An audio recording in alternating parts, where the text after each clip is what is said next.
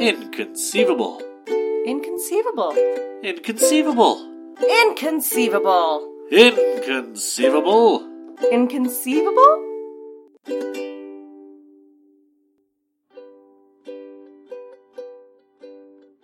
Good morning, everybody. Or afternoon or evening. I don't know when Whatever time it is when you're listening. Insert happy time here. R2, shut up. I don't even think the microphone picked that up, but my, my phone went off because R2D2. We. What? What? I mean, your phone went off as R2D2. That's what I said. Oh. I heard cuz. Uh, shut up. Don't. I, Just be confusing. this probably was. Doesn't matter. Okay. Welcome to season four, episode Um, four.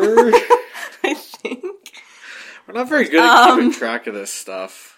I think it's episode four. That sounds close enough. We're off to a rough start. Hi, I'm Scoff, I'm Wonk. and we and it's hard to keep track of stuff during a pandemic. everything just melts into each other like an endless sea of misery and timelessness. Wow. I've got sickness. Got a little mix, a little bit of sickness in there. Put them together, and what have you got? Bippity boppity bullshit. there you go. Alrighty, you have a story for I us. do. What's your story? Um, it well, Uplifting? Is it gonna motivate us? No. Make us happy? Show us the true joys of life? um, no. Our season's kind of off to a weird start. It's not a very uplifting story. This one is a medical mystery. It's one that's more like interesting and fascinating, especially if it's something you haven't heard of before. Um, oh, Sorry, Mike. he's currently Perched on the back of my Yeah. chair. hi cat. Um, What are you doing? But yeah, not exactly uplifting. It kind of sucked for the people who were involved. So Lovely. yeah, but it's interesting. Well, let's find fascination in other people's pain, shall we? That's not okay. That's like the tagline for this show. Let's No, let's it's not. No, it's not. kind of okay. What's our tagline then? I don't know. I guess we need a tagline. We're gonna come up with a tagline. That is much better than that one. Anyway, Thought it was good. uh, so some people call this story the real Benjamin Button story. Um, Brad Pitt. Was it Brad? Yes, yeah, it was, Brad, Pitt. Um, but that's not exactly accurate. It's um, the story is about a pair of brothers who technically age backwards, but the movie, if you try and compare it to that, it gives you the wrong idea because the movie is literally like his body ages the reverse direction. Yeah, he comes out of the womb as like an old man. Yeah, it's very. So yeah, this is not like that. Yeah. It's more a mental thing, mental Oh. emotional thing. Okay. Yeah. Um, but it's it's very strange, and I'm wondering how many of our listeners have actually heard of it before. Um, but anyway, this one takes place in the UK. Um, about two brothers who actually had a fairly carefree childhood. Um, Michael Clark and Matthew Clark are their names. Um, and yeah, they they grew up pretty happy living with their parents. Michael joined the Air Force around 20 years old. Matthew was offered an agricultural college position and the Royal Navy. So they, you know, were doing pretty good. They were getting set Sounds pretty good. on, you know, the the direction of their lives and yada yada. You, got, um, you can't forget the yada yada. The yada yada is a very important part of growing up. Yeah, I don't know. I don't know which date I'm going to give this episode because it takes place obviously over many years. Um, but around the 1990s is when they both would have started moving away, getting married. Um, they both did get divorced a few years later. Um, but they they had lived your average life up until their 30s ish. That's not bad. Yeah. That's, that's not bad. not bad at all. They they had a good childhood and decent lives up until they're like middle age, basically. Yeah, basically. got married, found out that just wasn't working with that particular partner, Yeah. as happens. Didn't find much information about their divorces, but I'm assuming it's like the average, you know, 50% of America who gets divorced. Like, it's just, you're in a relationship with someone for only so long before you realize it's just not someone you want to spend the rest of your life with. yeah. Um, but I don't think any major thing happened that caused an, either of the divorces. Sometimes it's just people people grow apart, people change as they get older. Yeah. Yeah, I'm sure that's all it was. But anyway, so that's a very, very quick summary of the years before all of this interesting stuff started to happen. So around 2005 is when um, their parents, Tony and Christine, decided that they wanted to go into early retirement. And they did this very drastically. So they sold their home and all their possessions and moved all, and they pl- made plans to move all the way to Spain.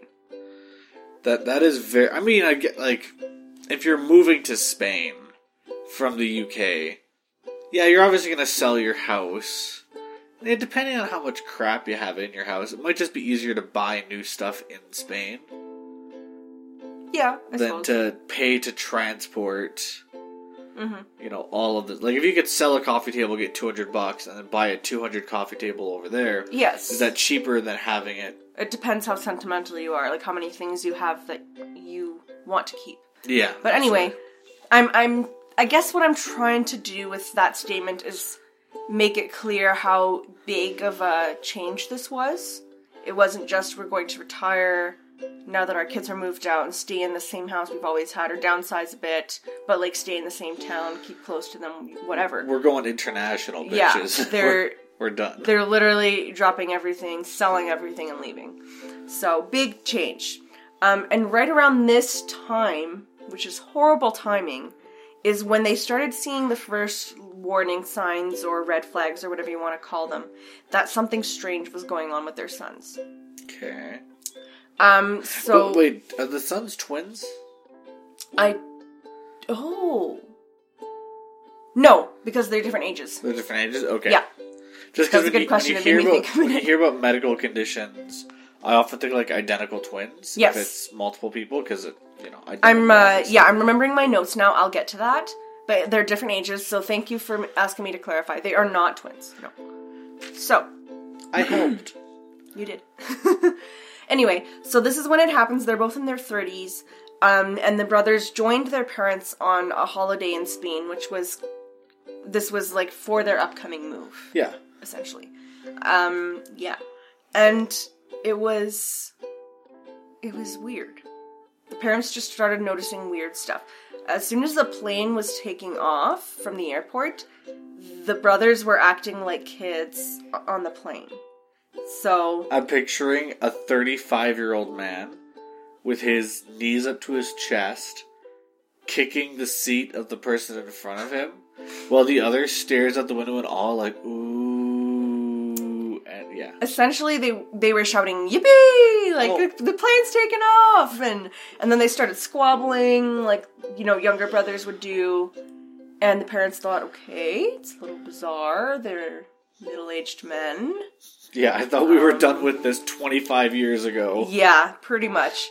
Um so they they saw a lot of weird stuff on the trip but the trip went on as usual and they went their separate ways afterward and the parents went into retirement um but it, it continues right they it became harder for them to get in touch with their sons Okay. they're retired and so they're expecting you know their sons to call them and stuff or at least when they call that the sons will answer or whatever but it was hard to get in touch with them and they would go weeks without hearing from them at all which they found very odd Yeah, depending on the family dynamic, right? Like, uh, you with your family and me with my family, we usually at least text or FaceTime our families. Yeah. I like we. I'd say we text once a day at least, or like have that conversation every day. FaceTime, we probably FaceTime what every three, four days i don't know i don't keep track to check in with family, but it's pretty common. But for other people, not seeing family for a couple weeks, it is- might depend on the distance as well Yeah. because um i'm oddly enough, I get in touch more often with the family members who live close to me Yeah, than I do, for example, with family who live across the country but it's also your nuclear family you're getting in touch with as Yes. opposed to cousins and grandparents. Yes, but anyway, that's it. Just just depend, but it's Yeah. not it's not very important to the story. It's just another thing that they noticed, which they thought was odd. Um, so just a few short years into their retirement, they get this creepy and crazy call that sets everything off. Okay. Oh, our cats are playing. Anyway, so this is the call they get. It is from their granddaughter Lydia, who's calling to let them know that her uncle Michael was living in a hostel, Oh, which um this this word is kind of a weird word, so I'll just I'll clarify. Basically, a hostel is like anywhere you're living that is low cost, sort of intended to be short term, really. yeah. Um, and it's usually shared living quarters, so you're living with a bunch of people in one area or one sort of like like you might have different Communal. rooms. Yeah, like you might have different bedrooms or spaces, but it's like a shared living space and the cost is generally low. Okay, so uh, explanation time. First time I ever heard the word hostel, Mm-hmm. I thought it was relative to the term like a hostile work environment. Right. So I always figured when people were saying he's in a hostel, it was like a rundown building, like squalor, Yeah. like a hostile part of town. Right. Until a couple years back. Right.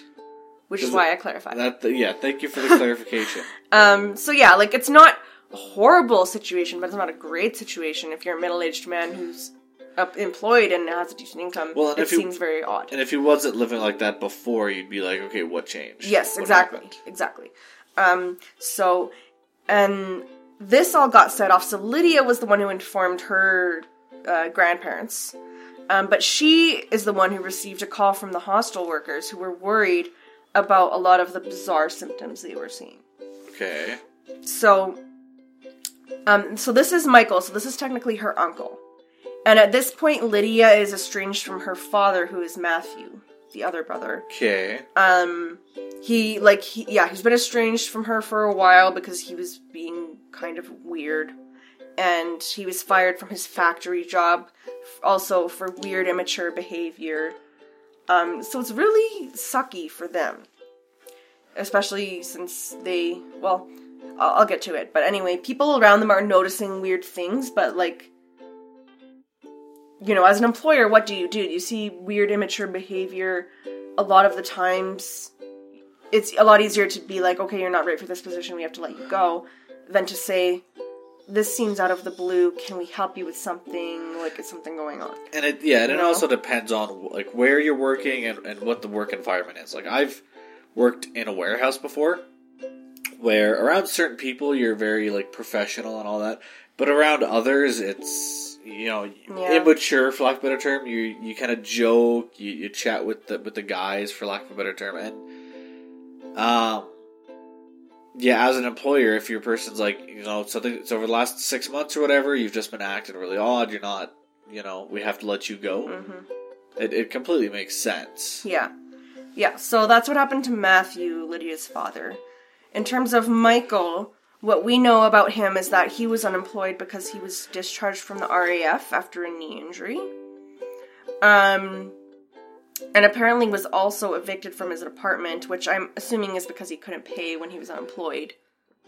Um, but it might have been for something else Yeah. anyway um he was evicted from his apartment so he actually went to live with matthew for a bit so the brothers were living together their circumstances weren't great they were both unemployed um and michael was or sorry matthew was estranged from his daughter and it was just overall you know eh, sucky Yeah. um, and to top it off, living together didn't work either. They were constantly bickering.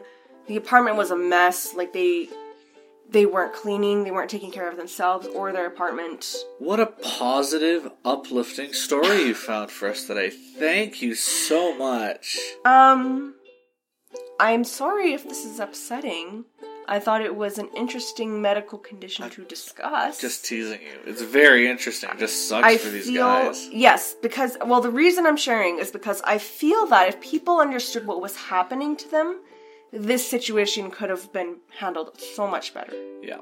So anyway, um, they're bickering. They're not taking care of themselves or each other or their apartment. Uh, Michael eventually moved out and actually lived for three weeks just in the elements, like sleeping in a park or Oh. something. Yeah. So that was before he ended up in the hostel, Yeah. where the hostel workers started noticing things. So this is where we arrive. The hostel workers notice what they call, quote, childlike demeanor. Um, and they arranged wellness checks for him. And I don't have a lot of information about how they got in touch with his brother, but when they got in, in touch with his brother Matthew, they discovered he had the similar symptoms. And that's what led to the call to Lydia. yeah. With me so far? Yeah. There's probably like when you checked into the hostel, you had to have an emergency contact or Oh, that makes sense. you know makes something to that effect. Yeah. And then when they realized that the brother Matthew was acting very similarly and probably wasn't much help, that's probably when they contacted Lydia. Yeah, they just had to do a bit of sleuthing. Yeah. I'm sure you're right. Me being right, that's a first. I'm gonna put a little star next to my No, name. you're often right. No, really not. I'm That's a often, whole other thing. I'm often close to being right, but I'm not quite there. okay. Yeah. whatever you say. Um, anyway, so this is where we get into the actual explanation for what's going on with them and why I find it so upsetting. Because again, if people had known, then this could have just it could have gone better for these men. Anyway, so this ends up getting actual doctors involved, right? Because they're they're bringing them in for the wellness checks. They see all the symptoms, and, Yeah. and things are escalating.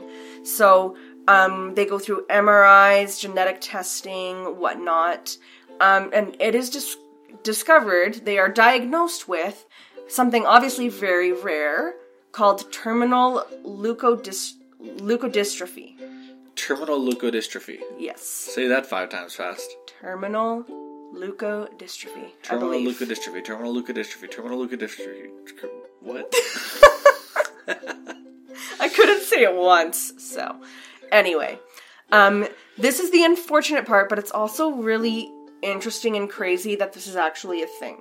Okay. So this is where the aging backwards thing comes in. Their brains, it's almost like they're slowly, like, deteriorating. Like there's um. uh, how do I say that? Okay, so like basically intellectually and emotionally, their brains are returning to the they're brains of they're toddlers. regressing backwards. Yes. Yes. Yeah, they're regressing So- back into an So they're state. staying, and this is what is so off putting and what's so different from the Benjamin Button story. They're staying middle aged men, and in fact, they keep aging still, Yeah. but their brains are returning to the brains of toddlers, and they have to be treated that way. That's how they have to be. So it's almost like intellectually they were climbing a mountain. They hit that peak and now they're going back down the other side. So they were Essentially. growing, growing, growing up until a certain point in time. yeah, And now they're falling back down the mountain. yeah. Which is very strange. Yeah. I I'm shocked I had never heard that this was a thing before. well, it's a terrifying idea that this could be a thing. it's it's very cr- crazy to think about and upsetting to think about but i feel like this is something i would have wanted to know about if i knew someone like this. I imagine it's super rare though. it's very rare yes and i'll get to why it's rare. Um so i think that's actually right here in my notes next. So it's it is a very rare neurological disease. Um there's no treatment there's no cure there's no nothing. It's a lot like the the rare sleep um disorder we talked about Yeah. as well. So um yeah it's what's makes it so rare is that it's inherited from parent carriers so it's a genetic thing but the there there are 40 plus types of this disease as well Okay. so some of them are more severe than others, apparently. This version that the brothers had, which is the terminal version, like the really bad version, Yeah. one in three, there's a one in three billion chance of two carriers of it having kids together. One in three billion. Yes. So aside from this family, there's only one other family. maybe. Yeah. Maybe. Maybe. Maybe got if seven somewhere. billion people on the planet. Mhm. That that's That's very crazy to think about. Well, it's like with that sleep family we were talking about uh, several episodes ago. The Mhm. chances of two families meeting up that both had this in their Yeah. genetics it would be exceptionally rare. hmm So at the very least, your children, if you only had one carrier parent, your children, the likelihood of them having it was fifty percent ish. Yeah, Um. So yeah, this, th- that's why their ver- version of the disease was so bad, because both of their parents were carriers of it. yeah. They're getting um, attacked from both ends. Yeah. So it really sucks for them, especially, but it sucks for the parents too. Yeah. I'll get to that. Um, anyway, it's it goes without saying this is one of the rarest diagnoses in the world. So wait, if the parents don't seem to have it, they must have had, they must have had it but been recessive. Like assuming this is a, Something- a recessive trait or whatever. Like I'm not it sure. just didn't sh- show in them, Yeah, I'm not sure and how then that works. both the kids must have gotten the recessive genes. Oh, One from each parent, yeah. Poor kids. So anyway, yeah, like I said, one of the rarest things you can get diagnosed with in the entire world.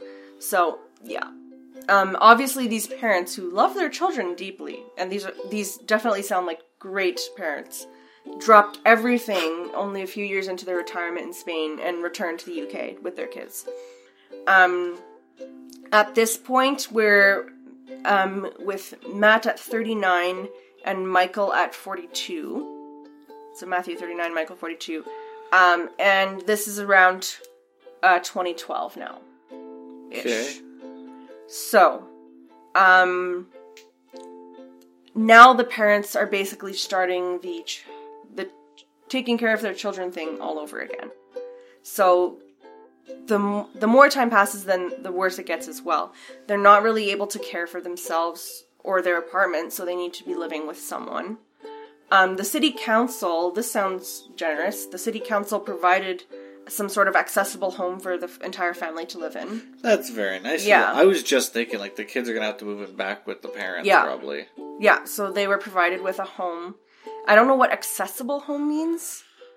Like if it was I don't know Probably what just that paid means. for in part by the state with some certain amenity. Because like when you're, it's gonna sound weird because I don't know what level of deterioration the kids have. When you baby proof a house, it's relatively simple Yeah. because they're little, you know, potatoes with legs. They can't really get into Mhm. super high amounts of stuff.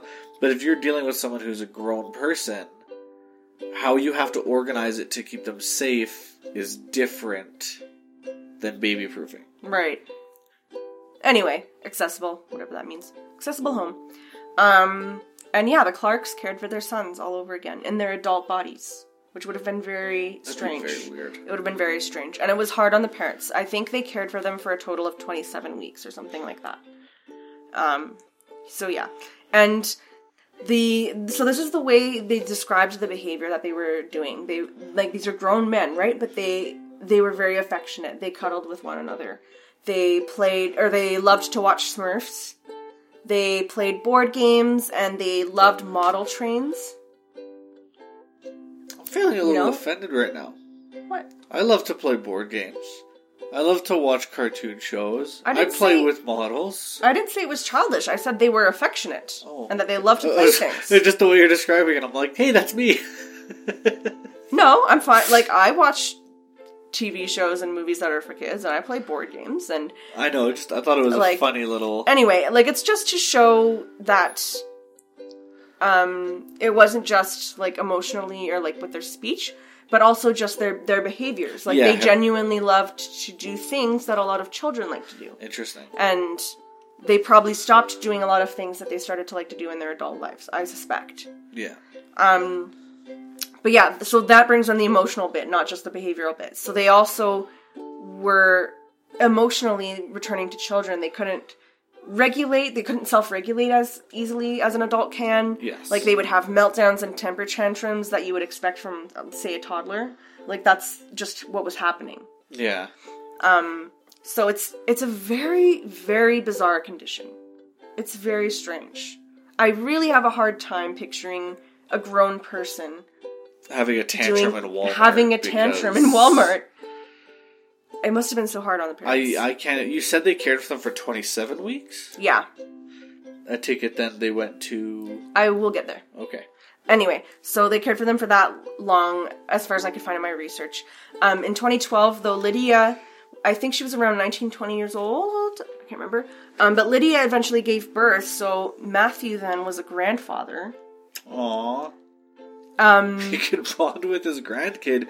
This is, sounds weird. He could bond with his grandkid in a way that I think most parents or grandparents can't. yeah, that's true. Like, And that's true. And that's where I'm getting to. So what's interesting is that it's it's interesting that the parents were sort of able to to like I don't want to say the word study like their their sons aren't some experiment to study. But like they were able to kind of watch and see what's really going on and try and understand the condition. And what they found really interesting was that Matthew seemed to understand that it was his grandson. yeah. So he he got that. He he still knew. Like it's not like he just forgot he was a grown man and thought he was a child.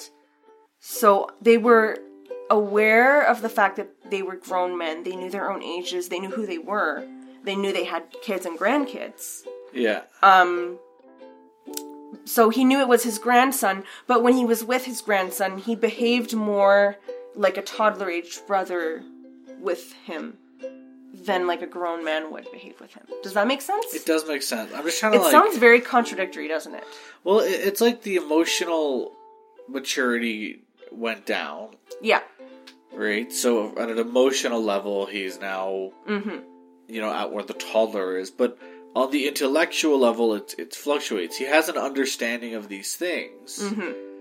but it's almost like he can't access the emotional part of that.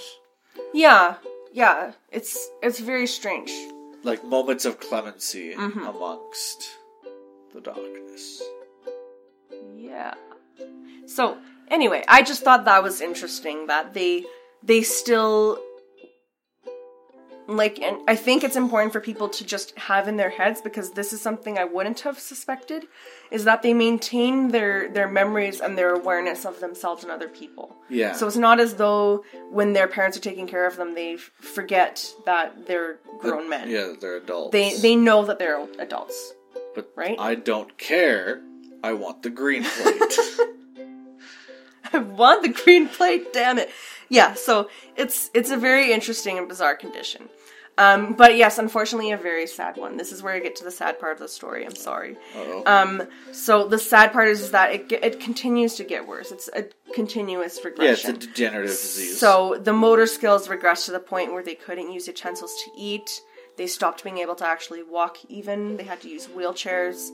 Um, and unfortunately, every parent's worst thing that could happen is that they outlive their sons, which is what happened. It's very sad. that is very sad. Um, Matthew passed away from the disease in 2013, and then Michael in 2016. So That- it's so sad. you are right. That is every parent's worst fear. Yeah. Yeah, I don't want to outlive our children. No. So sad. But um hopefully like I I know it's not an uplifting story, but I just think it's an important topic of discussion, like understanding that these things happen, understanding as a person how can you try and understand people's situations. Like I don't know what really what I'm trying to No, say, I, but I think it's uplifting, but in different ways. Like, it's uplifting in the sense that we saw a family and a city come back together to help these 2 men with their issues. The, the Mm-hmm. Yeah. parents gave up their retirement to try to help. The city did the housing thing you're talking about. Right? The family decided to persevere despite these issues instead of Yeah. giving up on one another. yeah. Right? yeah. And I'm sure they made headway understanding the disease and, Yeah, and how it all works. Hopefully. Fingers And- crossed that the daughter Lydia and, and her child are uh, Are good. are good. Like, do Yeah. not have. I, I haven't heard news about that. But I do know this is another piece of good news. I do know that once Lydia understood her father's condition, she was able to rekindle a bit of a relationship with him. Yes. Even though um you know, even though it, it would be a, a different relationship than she might want, like she, it's hard to think of him as her father. I think from her perspective, that might be tough. Yeah. But she's able to to understand what was happening and why they became so estranged and why he was acting so bizarre. Yeah, and depending on how their relationship kind of broke down to there, you can have that justification of he wasn't. Oh, sorry, I'm kicking stuff. Jeez. Oh, I know. He wasn't doing any of that stuff on purpose. Yeah. Like if he was acting odd or pushing them away or being like acting very selfish, right? Because Yeah. kids are kids are selfish. Yeah, kids are definitely turkeys. very selfish. and uh, right, but having this justification of it's not really his fault. Yeah, it's not that he didn't want a relationship with me or that he was, you know, estranging himself on purpose. Yeah, it's a brain chemical thing that he doesn't have any control over. yeah, that could Yeah. be useful to yeah, like push forward the goal of forgiveness. yeah. It might it might have provided some reassurance and whatnot. Um. So anyway, just to end this episode, um, just to talk a little bit about uh, Christine and Tony. So they they're obviously quite selfless people. Like I mean, I say that, but I th- I would hope that this is what any parent would do is to drop what they're doing in their retirement, especially in early retirement, and to go and help their sons. Yeah, Um, but anyway, it's that to me is the nicest part of this story is how how much love and support we see there, and how hard it must have been for the parents, like to put themselves through that is definitely a sign of good parenting and deep love. Tony was just getting his golf game going. You know, Anyway. he finally was hitting two hundreds, and Anyway, whenever Christine is asked about stuff, like she she seems to be quite comfortable talking about it. Um, but she the one thing she hates is the comparison to the Benjamin Button movie, as I mentioned. she Yeah, I- hates that. Um, and this is what she says, quote, she you have to treat them like adults with a problem, yes, unquote. So she doesn't like this idea that you should treat them the way they're acting, which is like toddlers. She says, no, they're adults. They know that they're adults in their heads, yeah. but you have to treat them like adults who have something unique or some sort of problem. Well, and it it's similar to the way you you interact with um, adults that are say on like the autism spectrum or or something like that, right? Like, Yeah. yeah, it's it's not uh, I'm gonna treat you like a completely different Yeah, like don't don't treat them like they're they're stupid because or they're this. kids It's or I'm just gonna treat you as a as an adult with who has this- special needs yeah. or who needs special help. yeah You know, like I don't think that's. I think it's worse to treat people as if they are beneath you or they deserve your pity or like you know what I mean. there is nothing I think that's worse than just treating them like adults who need help. the worst thing human beings can give to each other is pity. That was deep. Every now and then. Anyway, anyway, so sh- that's the point that she stresses. Another thing she says, quote, is he knows he's a man. He's got memories, unquote. So that's important to re- realize is those memories don't just go away. That and and that's something I hadn't thought about. That does raise an interesting question, like how much he, like how how deep the memories go. Like, does he remember being there when his daughter was born? Do you remember? You said one of them was in the military. Does he? Remember? Yeah, they, they have memories. Do they like, if, like- when their parents ask them, they remembered things in their adulthood. That's interesting. Yeah, it's it's very bizarre and interesting. Um, so anyway, if you want to kind of see this in more depth or learn more about this story, there's apparently a TV, I think like documentary type thing, uh, the Curious Case of the Clark Brothers. Instead of the Curious Case of Benjamin Button, do not watch that and think it's the same as this. Um, I so mean, yeah, do watch it. Brad Pitt. It's a great movie, but it's not the same thing. Yes, that is that is the point I'm stressing. It's not the same thing, and I think there are a lot more layers and there's a lot more depth to this story than even I was able to cover in just this episode, right? No, absolutely. But yeah, anyway, I hope you enjoyed it. I know it's like it's somewhat of a downer, but it's it's just really interesting and I think it's an important topic of discussion. And it had it had its positive elements. Family persevering despite hardships. Mhm. Yeah. Well, thank you very much. Thank you. And just a quick reminder to everyone listening out there, we want to thank everyone who has supported us thus far, as well as, you know, encourage more support. Yeah. Whether it's telling people about us or uh, following us on Twitter, Leaving us a review, listening to our podcast, making your friends listen to our podcast.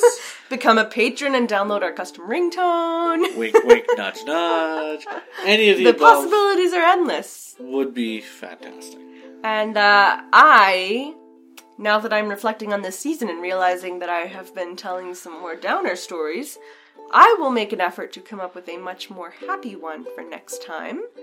Uh, in the meantime, we hope that you enjoy the beginnings of season four, and we will see you very soon. Bye bye.